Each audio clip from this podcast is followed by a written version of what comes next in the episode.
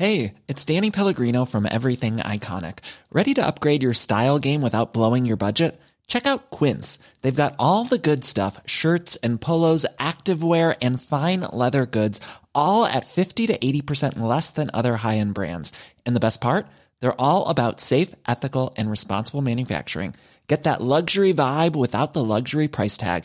Hit up quince.com/upgrade for free shipping and 365-day returns on your next order. That's quince.com/upgrade.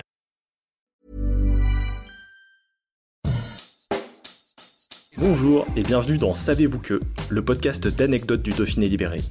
Chaque jour, on vous raconte une histoire, un événement marquant, qui vous permettra de briller en société et de vous coucher un peu moins bête.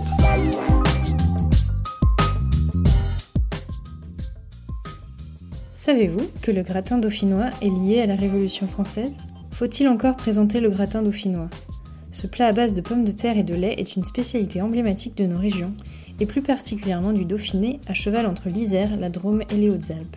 Ce plat paysan et populaire, consommé depuis que la pomme de terre est arrivée des Amériques, n'a reçu son nom qu'en juillet 1788. Quelques semaines plus tôt, le 7 juin, une émeute éclate à Grenoble, qui marque le début de la Révolution française. C'est la journée des tuiles, au cours de laquelle des habitants s'insurgent contre les troupes royales en leur jetant des tuiles, d'où son nom. Le duc Jules Charles-Henri de Clermont-Tonnerre, lieutenant général du Dauphiné, joue un rôle capital dans cet épisode et y évite un bain de sang en retirant ses troupes face aux révolutionnaires.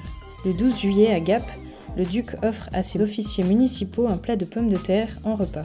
C'est à cette occasion que le nom de gratin dauphinois est consigné par écrit et devient officiel. Le plat se développe ensuite progressivement dans la région et dans le pays. En 1930, un restaurant baptisé le gratin dauphinois ouvre même ses portes à Paris. Sacrilège, c'est un Savoyard qui a eu l'idée.